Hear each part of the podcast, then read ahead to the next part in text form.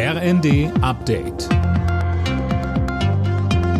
Stündlich neu auf den Punkt informiert. Ich bin Philipp Rösler. Guten Tag.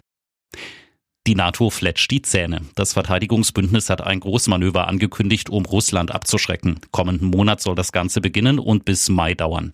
neunzigtausend Soldaten will die NATO mobilisieren, aus allen Bündnisländern und Schweden. Bei dem Manöver soll ein russischer Angriff auf NATO-Gebiet simuliert werden. Die Rede ist von der größten NATO-Übung seit Jahrzehnten. Der Bundestag hat auf das Treffen von AfD-Politikern mit Rechtsextremen reagiert. Vertreter der Ampelparteien kritisierten die AfD scharf und riefen dazu auf, die Demokratie und Vielfalt in unserem Land zu verteidigen. Die AfD selbst reagierte empört und sagte, die Wähler würden die Ampel abstrafen. Im Parlament ging es heute auch um Erleichterungen für die Bauern, wie etwa weniger Bürokratie. Landwirtschaftsminister Cem Özdemir.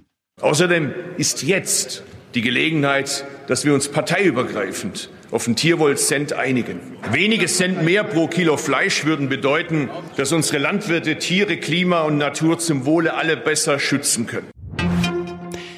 Die Glatteissituation in der Mitte Deutschlands entspannt sich. Der viele Neuschnee sorgt aber weiter für Chaos auf etlichen Autobahnen. Mehr von Laura König. In Hessen und Rheinland-Pfalz staute sich der Verkehr am Nachmittag stellenweise auf fünfzig Kilometern. Selbst Räum- und Streufahrzeuge haben Schwierigkeiten durchzukommen. Auto- und Lasterfahrer wurden von Rettungskräften mit Warmgetränken und Essen versorgt. Unter anderem am Frankfurter Flughafen sorgen Schnee und Eis weiter für viele Ausfälle und Verspätungen. In Teilen von N R W, Niedersachsen und Bayern blieben viele Schulen zu. Bei der Handball-E M trifft die deutsche Mannschaft heute auf Island, die Heimat von Bundestrainer Alfred Gislason.